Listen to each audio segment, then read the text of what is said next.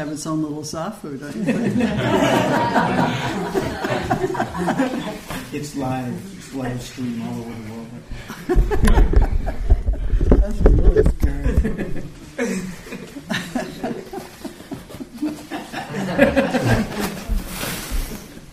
oh my. Hmm.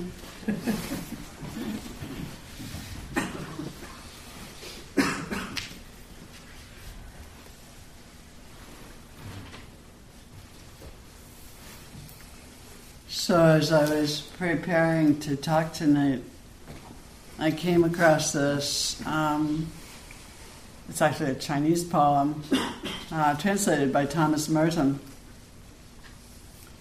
And um, felt like it really fit what I was going to talk about tonight. It says, Chui, the draftsman, could draw more perfect circles freehand than with a compass. His fingers wrought forth spontaneous forms from nowhere. His mind was meanwhile free and without concern with what he was doing.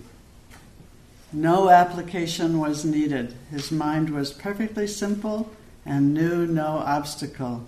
Sounds good, huh? So when the shoe foot fits, the foot is forgotten.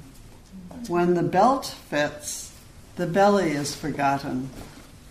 When the heart is right, for and against are forgotten. No drives, no compulsions, no needs, no attractions. Then your affairs are under control. You are free. Easy is right. Begin right, and you are easy. Continue easy, and you are right. The right way to go easy is to forget the right way and forget that the going is easy. so, one of those wonderful koan esque poems, just let it bubble around in there, see what happens.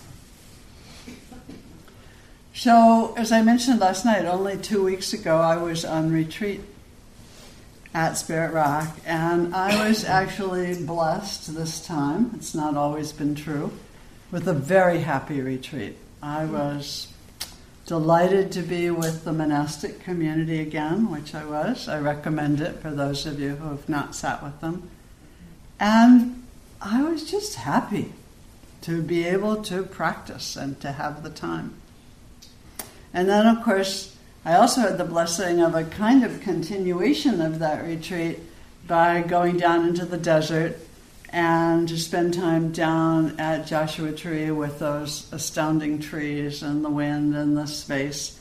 Um, and that really was a continuation of that same uh, time. The trees, the flowers, the plants grow in silence. The stars, the sun, the move, moon move in silence. Silence gives us a new perspective. That's from Mother Teresa. So you're all here in this time of silence, and presumably many of you, I know I was, are looking for a new perspective. So, you know, it's likely that you've had some thoughts about, well, how am I going to do this at this retreat? And what's going to make it happy? And, you know, how is it going to work? You know, some of you don't really know how a retreat works. And how can I find the transformation that I'm looking for? So, over and over again in his teachings, the Buddha says, I come to teach the nature of suffering and the ending of suffering. And he came, he really wanted to help all beings to be happy and to be contented with their lives. So, this probably sounds pretty good at the end of a first day of retreat, um, because often the first day of retreat um, is an entire day of being with a difficult body that isn't used to this kind of sitting and being still, and sometimes the even more difficult heart and mind. And if any of you had that sort of unusual first day that's a honeymoon, um, guess what? Tomorrow you might get the difficult day. So it's not usual that you get um, a retreat without any difficulties. So you've come here, you've come to this pretty interesting place, Land of Medicine Buddha, which is really remarkably apart from all the hustle and the bustle of the urban Bay Area. I mean, it really only takes, what, 10 minutes to get down there to traffic lights and lots and lots of people and noise. And you're apart from your usual activities, the things that you do with your everyday. And we hope you're apart from your cell phones, although I wasn't so sure during that last sitting and music and computers and the gym routine and your household routine. You know, all of the things that all of us have that, for most of us, add up to a pretty stressed life. So, again, in um, pondering things this afternoon, I found an old quote that I'd forgotten that I had from Buddhadasa Bhikkhu. He says, if we compare ourselves with chickens, we'll see they don't have headaches, insomnia, or ulcers. They're free of nervous tension and mental disorders. Chickens don't go crazy like we do every day. the world's people take drugs by the ton, while the chickens don't take even a speck. They sleep tight, minds at ease 100%. Don't you feel a little embarrassed by the chickens? Human birth gives us the right to be neurotic. Should we count this as a blessing or a curse?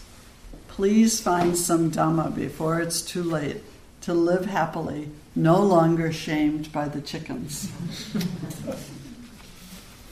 hmm. So maybe that's our goal for this retreat. We're all going to be chickens by the end of the retreat, uh, being happy and without neuroses and insomnia. So this is really, it's like a time of pilgrimage, you know, a time to come here to journey a little bit inwardly to see if you can find that inner place that's about liberation and freedom. But, you know, we're kind of relentlessly going, right? So have you stopped today, really? You know, even for a moment? Or did you discover again, which most of us do on the first day of retreat, uh, just how hard it is to stop and how much the mind is still churning along, you know, ticking along, planning and thinking and worrying and all the things. And the body is also still moving along doesn't want to sit still for hours at a time in here. So, as I was thinking, you know, okay, what to talk about tonight? Should I talk about this or talk about that? Um, what came back to me fairly strongly, so I thought I would listen. Um, and something that actually came back during my own time of retreat as a teaching. Uh, so I thought I would use that. And it's from that same Ajahn Buddhadasa, who was a great Thai meditation master, and he was a teacher, one of one teacher of um, many of the older vipassana teachers in this country. And he says there is nothing to do, there is nowhere to go, and there is no one to be. And I've always, I love this teaching. And I love it because it's so easy to remember. You've got it at this point, right now. You know, most of you could probably say it back to me with just having said it just that once. Uh, there's nothing to do, there's nowhere to go, and there's no one to be. So you can like put it in your pocket and carry it around with you during the retreat, you know, and check in with it every now and then. Because we need that. We need those kinds of teachings, and we need to be able to um, check in with something when we come to a retreat and we try to stop. Because when we stop, what happens? What happens? Everything we haven't been paying attention to comes up. You know, it turns out you, know, you thought you were coming, retreat, maybe a little bit of light and bliss and possibly some music wafting around. And it turns out that it's the garbage dump and it's your stuff. And so if there's contraction or fear or anxiety or anger or hurt or places where you're in denial, there they are. And I was realizing as I wrote this this afternoon, I was thinking of again that retreat a couple of weeks ago. I was out walking. Couple days into the retreat, I was beginning to be pretty settled, and um, was walking back in the forest, um, and there was some beautiful, beautiful trees in the area, and I was noticing that I was seeing them, and then all of a sudden, this whole thing came up for me. Um, and I realized that I had been completely in denial about the fact that I might, if my left eye goes, I might lose my sight. And I hadn't, I've been annoyed at my eye doctor for spending so much time on the good eye, checking it out. Why is he doing that? That eye is fine. Isn't that interesting? Mm-hmm. And he's checking it out because he knows it's my only good eye. And he wants to make sure it stays my only good eye. I had been in total denial. And maybe still am, I don't know. Um, but it was quite a powerful experience of this whole wave of grief and sadness and loss and what it would be to lose my sight perhaps almost completely.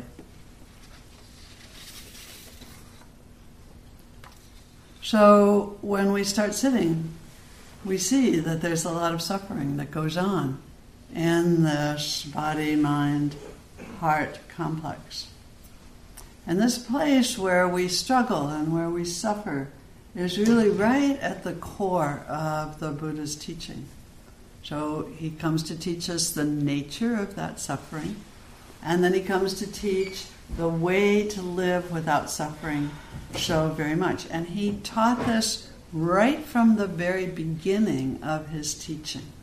And if you read a lot of the suttas and study, you see that over and over and over and over again, that's what he's teaching. That was his um, main intention in his teaching life. So the first teaching is the Dhammacakka Sutta, and it's the teaching about the turning of the wheel of the Dharma, and it's the teaching about what we call the Four Noble Truths, which is his teaching about how to understand all the suffering that we get into and then how to be happy. So he says there is stress and unsatisfactoriness and a way in which our lives are continually out of round. You know how wheels are sometimes they have a flat side and then every you know, the cart or whatever you're pushing around keeps going kathunk because it's out of round.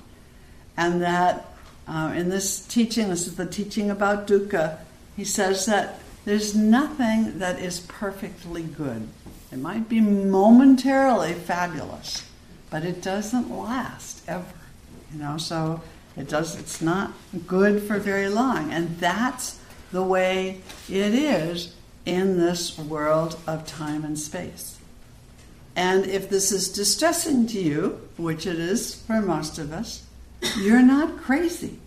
It just means you're seeing how it is. This is the nature of our human experience. There's an old story about people going on retreat, and some man who was going off to his first Vipassana retreat, and he went to um, a retreat that is in the lineage of Goenka. And um, because the way Goenka set up his retreat scene, um, if he wasn't there, which of course he often wasn't because he lived in India and this retreat was in the United States, they would show videotapes of him giving instructions and giving the talks and that kind of thing. So you know how it is with videotapes, the, the sound isn't always fabulous. So the man went to the retreat, kind of like you did last night, and he sat down and began to listen. He was really eager because his life was a mess. And he listened, and he then heard Goenka say after a while, Notice your desperation And he went, Wow, notice my desperation. This, this guy knows. So he felt into his desperation because he was really pretty desperate. And, you know, a couple times again, Goenkaji said, You know, notice your desperation. And after a while, the evening session ended, and our friend went off to bed feeling very happy he'd found just the right place where he could practice because they knew about desperation. And he went to sleep and he got up in the morning and he went back and they played a slightly different tape in the morning with the meditation instructions and he realized that Goenkaji was saying, notice your respiration. so, you know, not quite the same thing. But please, if you're noticing your desperation, that's a good thing to notice too. So, not to worry if that's what you're noticing, as well as your respiration. So, in the second of these truths, he says, we get caught. We don't like how things are. We want more of this and less of that. We want, or we want it to stay the same and it doesn't or we want it some way different from the way it is. We want to possess things, often our partners, which is not a very good idea, or we want to control our lives, or we want to know what's going on or how it's going to be.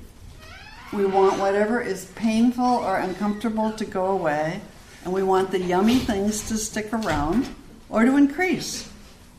And the Buddha says this is what creates dukkha. And notice, it's not the pain itself, it's the wanting it to be other than the way it is. As they say in 12 step programs, pain is required and suffering is optional. So that's a very interesting, it's another one of those little pithy teachings that's worth holding on to. But in the third of the truths, the very good news is it's possible to end this, and it's possible to find in any given moment a place of freedom and liberation from the stress, from the dukkha. And then he says in the fourth, there's a path, and that's the Eightfold Path, which I'm not going to talk about tonight, but probably we'll get to by the end of the retreat, of wise understanding and wise intention and wise speech, action, and livelihood, and wise effort, mindfulness, and concentration. So, while we're here on the retreat, this is a great chance to work with this teaching and with our own experience to figure it out, to really notice while you're on the retreat how do we suffer? How are you suffering? Be curious, be interested in your suffering. Now, what do we do to that seems to make it less? Because sometimes we figure out, oh, you know, look, if I go I pay attention to it, seems to ease a little bit. Sometimes it even goes away for a while. So get interested. Sometimes it gets worse. Get interested in that too. And Buddhadasa's set of instructions, nothing to do, nowhere to go, no one to be, are very, very useful in this process of attending to our suffering. Because we so often act out our attachment, our desire for control and possession by doing something, or by going somewhere, or by trying to be somebody, preferably somebody in charge, because that will, we think, will help. So I want to look at each of these a little bit more carefully. So the first is there's nothing to do. So I'll remind you of that poem that I quoted last night from John O'Donohue that I would love to live as the river flows, carried by the surprise of its own unfolding.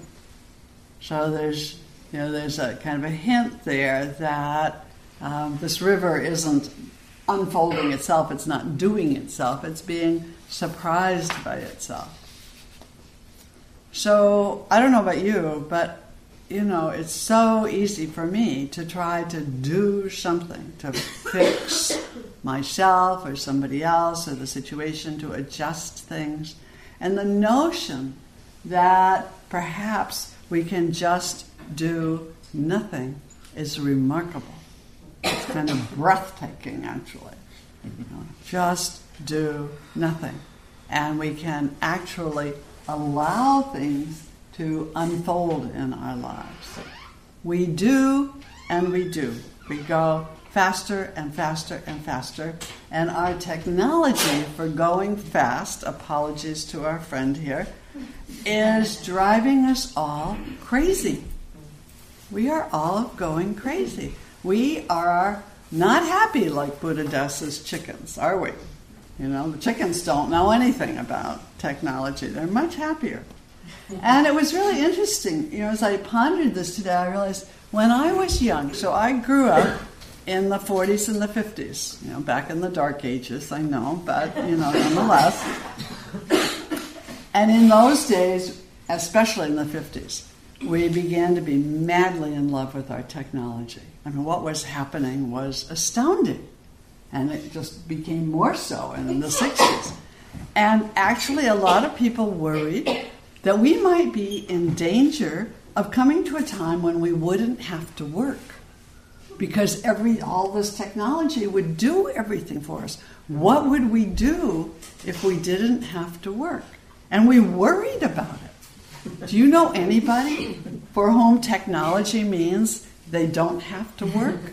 I don't think so. Instead, we've come to a time where we are always working.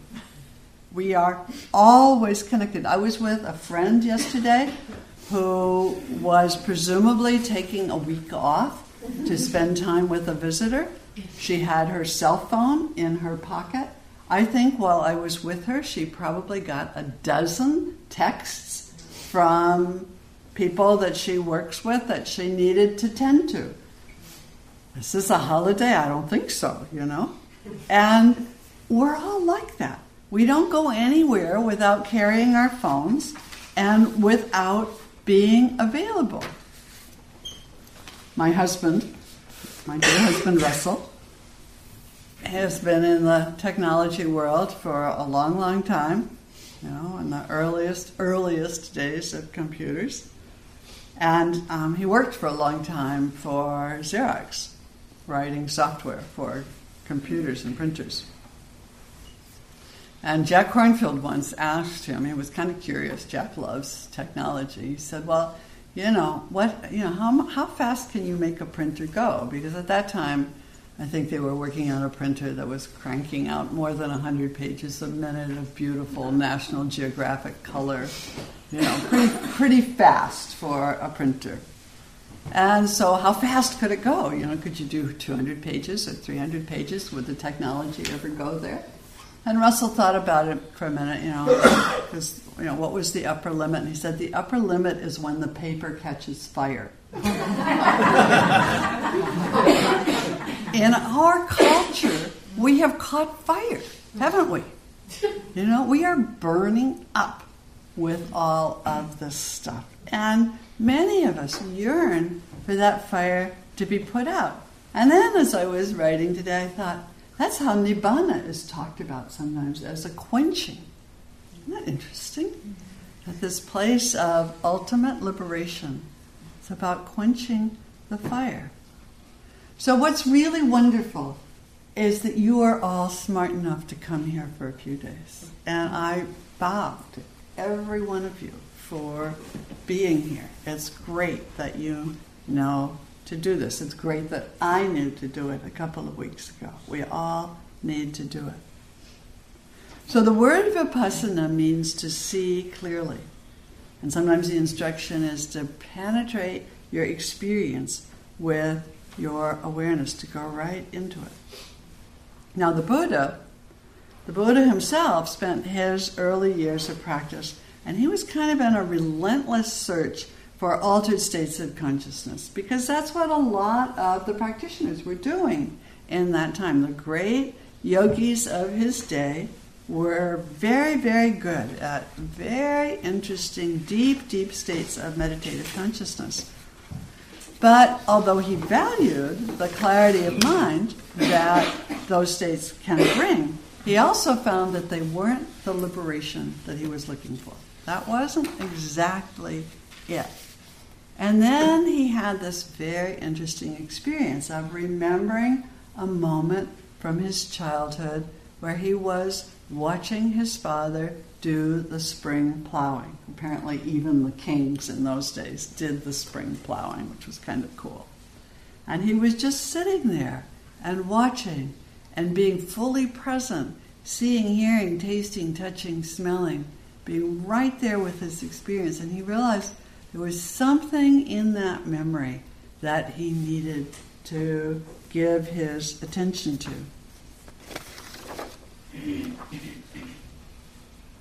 Wendell Berry says, I go among the trees and sit still. This is like the Buddha, right? I go among the trees and sit still. All my stirring becomes quiet around me like circles on water. My tasks take, lie in their places where I left them, asleep like cattle. Then what I'm afraid of comes. I live for a while in its sight. What I fear in it leaves it, and the fear of it leaves me. It mm. sings, and I hear its song. Mm. So, despite what your mother or Sister Ignatius or your grandfather said, not doing is not being lazy. It doesn't mean that you will never work again. It doesn't mean that you won't do your best to create compassionate change in this world. It just means that you are taking the time to learn how to be fully present in every moment. Every moment. Not just here on the cushion, every moment. And to practice that presence so you can do it in every situation. What we're doing here is only the beginning. We're not training you to be in Vipassana retreats for the rest of your life. God forbid, that's not a good idea. But we are hoping to train you to be present. So we're learning to wait and to rest in the silence and to see clearly and to begin to understand where we're caught and to free ourselves from our attachment. when we can do this, in those moments that we can do this, then skillful response will arise on its own. When we see this way, when we're fully present, we often know what wise and compassionate action is needed. And then we can do, and then we act. Our world is in serious pain. It's in serious trouble. Climate change, the terrible political situation all over the world. It's not just the craziness that's here. The environment, the other beings, the species that are dying out by the dozens every day. It needs healing, and it needs healers who are present with open hearts and minds. And you are training to be those healers. That's why you're here. So then, there is nowhere to go. So some years ago, I was at a retreat. Somebody put up a sign on the board, on the note board, like we have over here. It said, Do not improve.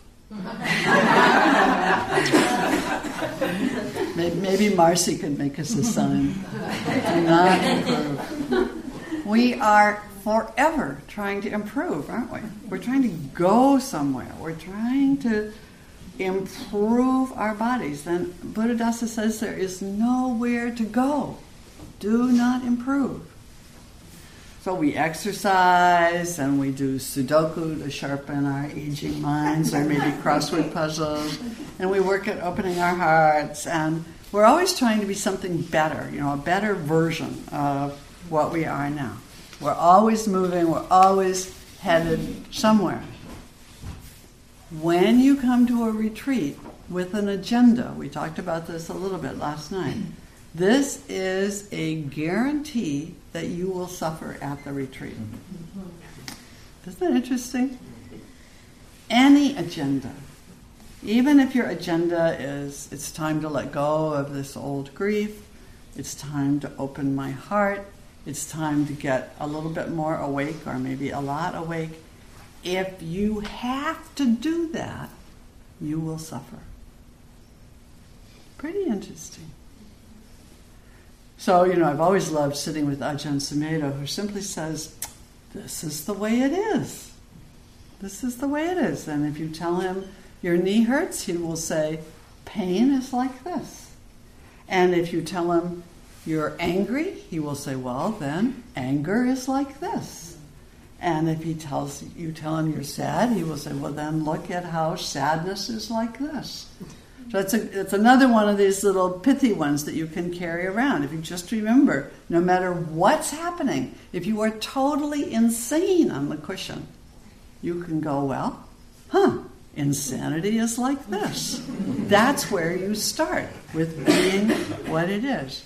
Marcy today in our gentle Qigong class, I didn't go to the challenging one, she said, no striving. Same teaching, no striving. What we are seeking is not over there or out there, it's right here in this very present moment. So, liberation, I think, is a geography. It's a geography. It's always available, no matter what's happening. You look around, sniff around inside of your own being, and find out where is the place in this moment where there is no suffering. And pretty much all the time, it's going to be where you don't have to get out of that moment. It just is the way it is. It's hard, it's painful, you don't like it. All of that's true. And when you can be with that not liking in that moment, that's where there's no suffering. You know, there's so many stories. How many fairy tales and myths and fables have we all heard where the hero or the heroine goes out in search of the fabulous treasure, right? And they have all kinds of adventures while they're doing it. So, you know, maybe they have a dream. Maybe the hero or the heroine lives in Santa Cruz and they have a dream. There is a treasure and it's in a very remote city, someplace probably on the other side of the world. And it's at a very specific address, a street in this city on the other side of the world. And so the seeker, whoever they are, goes hunting for the treasure. And usually they, you know, they never go in a straight line. They don't get on a jet plane and just get there. They go here and they go there and they encounter dragons and difficulties and all kinds of things. And they finally get there and they get to that street and they knock on the door, you know, and someone comes to the door and they say, I'm so and so, and I had this dream that there is a treasure in this house. And the person says, Well, that's funny. I had a dream that in the city of Santa Cruz, at the home of the same, same name person, there's a treasure under the bed. Wow. so, you know, it's like that. Sometimes it's sewed into the hem of the garment that they're wearing. Sometimes there's all different kinds of version. But, but the, pre- the treasure is where they began. It's in the beginning, it's in that moment. It's interesting, the journey seems to be part of the deal. You know, we kind of have to go out and go through all that suffering. But in the end, we begin to find out it's in this moment.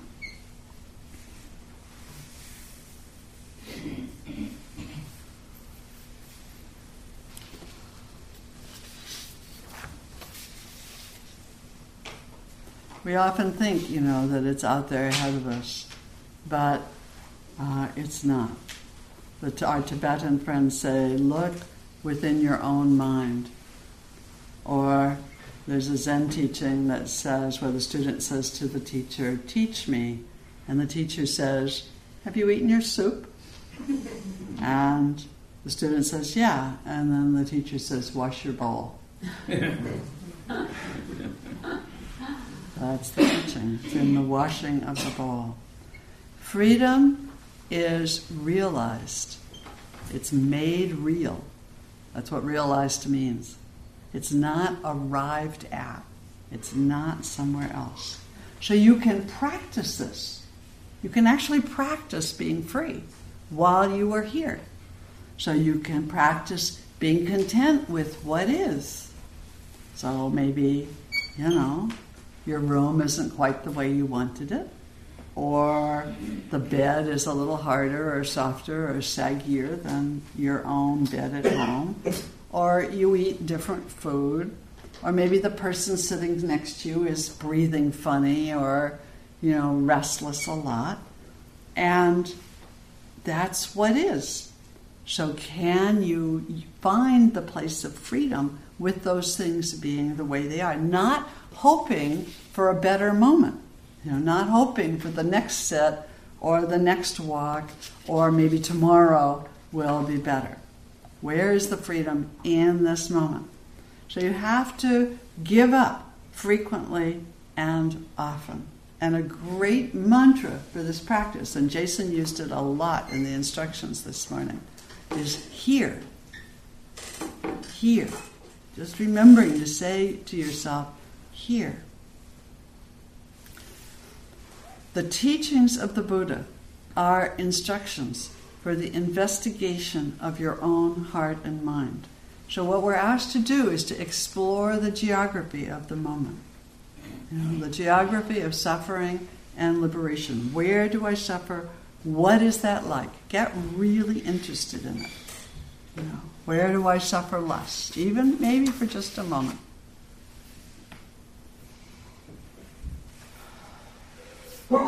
So Hakuin says, if I can find my poem, he says, not knowing how near the truth is, we seek it far away. What a pity. We are like those who, in the midst of water, cry out in thirst so imploringly. We are like the child of a rich man who wanders away among the poor. At this moment, what more need we seek? As the truth eternally reveals itself, this very place, this very place, is the lotus land of purity this very body, this body, the one you're sitting in right now, is the body of the Buddha.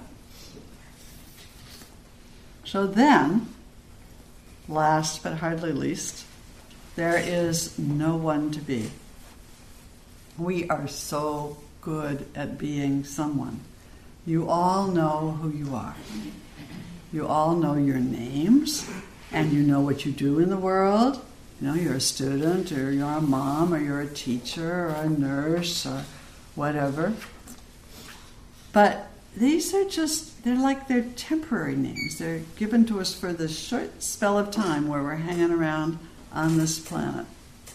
And so while you're here, you can let go of those names a little bit. now no one knows. Isn't that fabulous? You know, most of the people in this room have no idea what you do or who you are or whether you're friendly or cranky or curmudgeonly or sweet or any of those things. You don't have to be that stuff. You don't have to be anything. You can let go of who you are. All you are is you are students, you are yogis. That's your name for the retreat. I was listening to a David Whyte lecture yesterday. He was talking about how people when people are on pilgrimage on the Camino in uh, Europe, um, they're all pilgrims.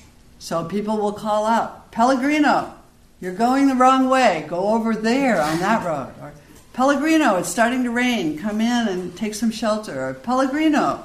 And so everybody's Pellegrino because they're on the pilgrimage. So you are Pellegrino in a way mm-hmm. here at this retreat. Yogi, Yogi, go over this way a little bit. Yogi, slow down. You know, Yogi, watch your breath. We don't have to use your names. You don't need your names this week. So it's really a time when you don't have to be anyone. My favorite place to practice this is in airports. Because airports, nobody knows who I am at an airport, and they don't you know, they don't expect me to be any particular way. The other place where I'm often in disguise is when I go to Burning Man with my husband. And nobody expects me to be a meditation teacher uh, at Burning Man. And there's sometimes, once in a while, someone sees me there who knows me. They're a little surprised. Um,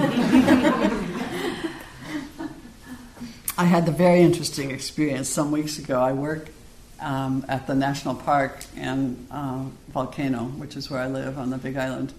And um, so we get lots and lots and lots of visitors. And I wear this little brown Boy Scout type uniform, and I can tell you everything you need to know about the volcano and where to go hiking and that kind of thing. And so I was behind the desk at the visitor center, and I had just finished telling somebody what to do with their time. And I was sort of finishing up um, putting something away, and I looked up, and the woman who was right in front of me her mouth dropped open and her eyes got big, and she said, I know you. and it turned out to be somebody who had sat with me for a number of retreats uh, a few years back. And she was totally shocked because meditation teachers don't wear little brown Boy Scout uniforms and work in visitor centers. It's just not done, you know. We've worked so hard to be whoever it is we are. You know, I've worked hard to learn a lot about Buddha Dharma. You've worked hard to be a teacher or a doctor or, you know, teaching yoga. We, are, we all arrive at retreat laden down with this burden of who we are. Do you ever get tired of your personality and who you are? You know, we often do.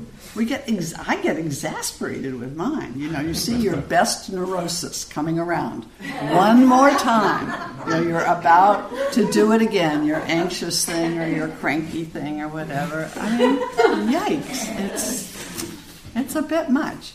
But being no one, that sounds kind of scary. You know. What, what if you, what if you're sitting on the retreat and you have a no self experience, uh-huh. and everybody kind of goes, oh, you know, I won't know who I am when it's time to leave. You know, I won't pick out the right pair of shoes, or maybe I'll walk into the wrong dorm room, or whatever. But you know, it doesn't seem to happen. It doesn't seem to happen. As we get a little older, it happens a little more often. But, you know, mostly it's not happened. I have to tell you, this pilgrimage on the planet Earth is pretty short. You know, we're not here for very long. I'll be 75 in October. And the who begins to feel like it's a little extra. I don't think it's enlightenment, I think it's just old age. But it's very clear that it's not going to last. Mm. And this is part of this core teaching of the Buddha. He says there isn't anything solid and there's nothing permanent that is self. And trying to figure out what is permanently self is a waste of time. And he says any clinging, any attachment whatsoever to things we identify with will cause suffering you know, the monks chant every day. It's, it's a ferocious chant, I think. They say, body is not self, feelings are not self, perception is not self, mental formations are not self, consciousness is not self. Try that every day for a while. It's very, very strong. Any clinging, any identification will cause suffering. Selfing causes problems. If it's about I or me or mine, you're in trouble. Now, not to worry. The conventional sense of self is useful in the world of time and space. Even the Buddha remembered who he was. He recognized his mother and his son, and he was nice to them. And he, but he wasn't clinging to any particular identity. So here, you can watch how you do this. You know, it's very interesting, even at retreat. So you, you know, you've left all that identity down there on Prescott Road, but now you're trying to be the best yogi, right? To walk the slowest, to be the most silent, to sit the straightest, you know, whatever it is, to ask the best questions in the hall, you know, or to have the classiest retreat shawl whatever it is. So we become kind of obsessed with being a good student. That's the self for the retreat.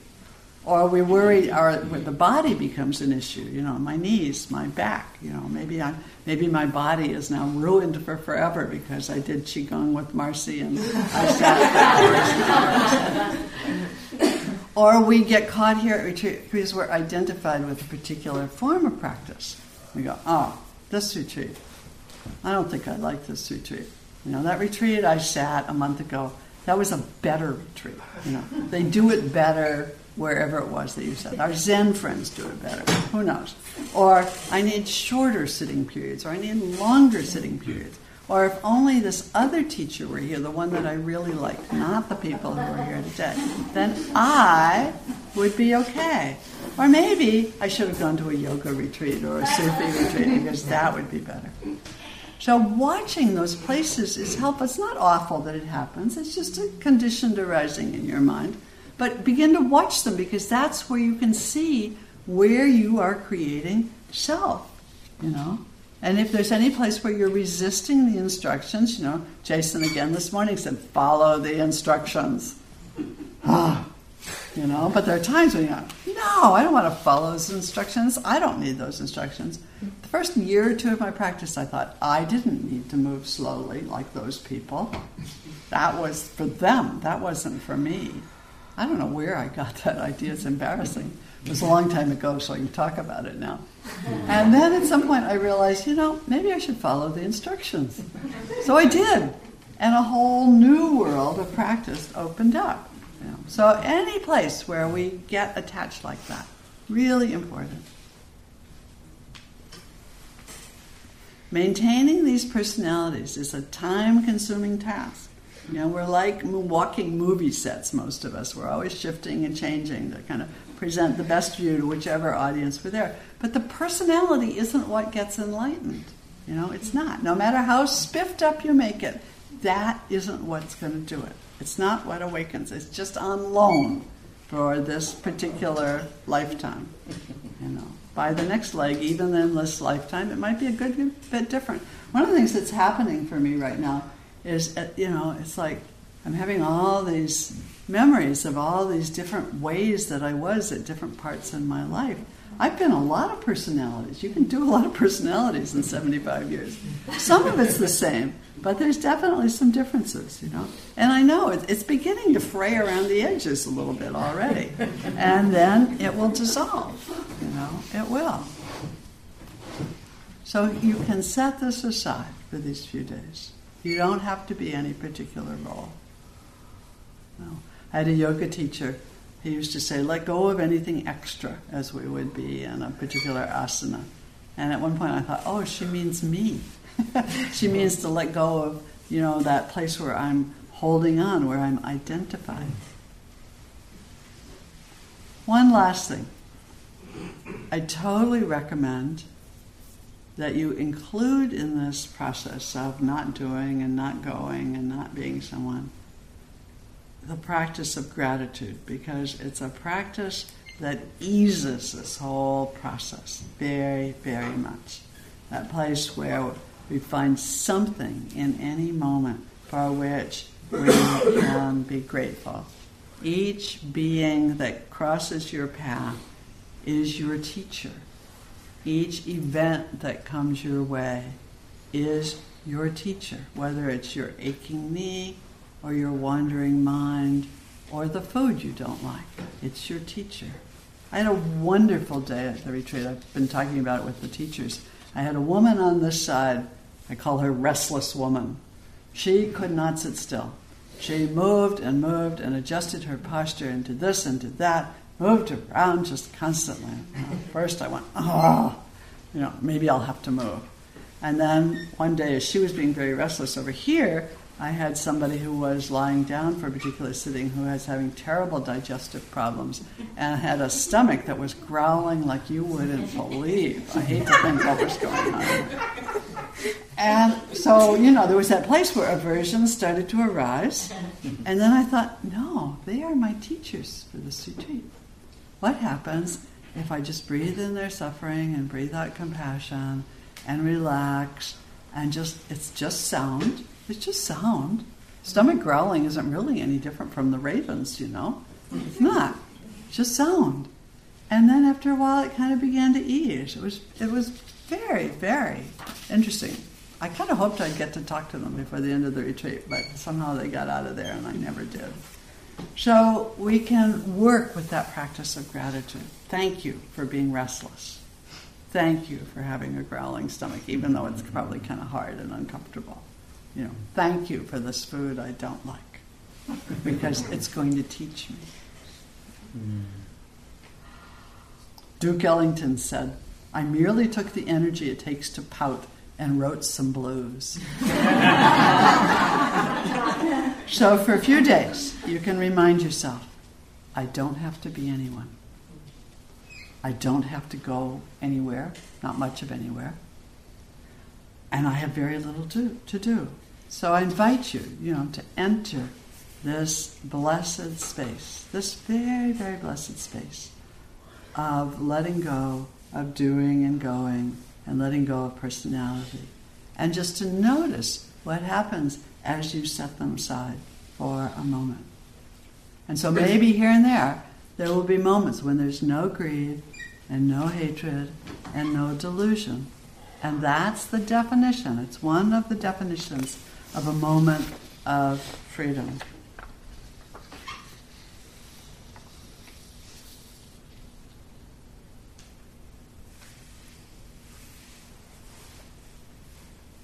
I think that's enough. so let's just stay exactly where you are and let's just breathe together for a moment.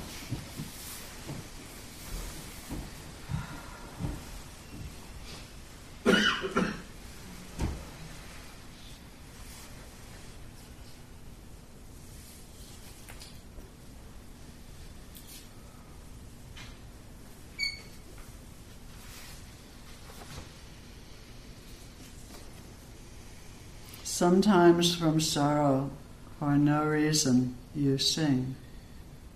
For no reason, you accept the way of being lost, cutting loose from all else and electing a world where you go where you want to.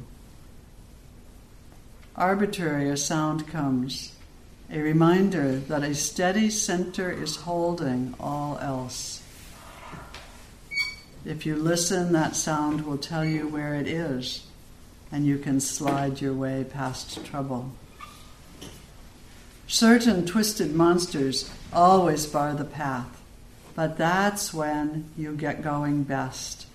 Glad to be lost, learning how real it is here on earth again and again.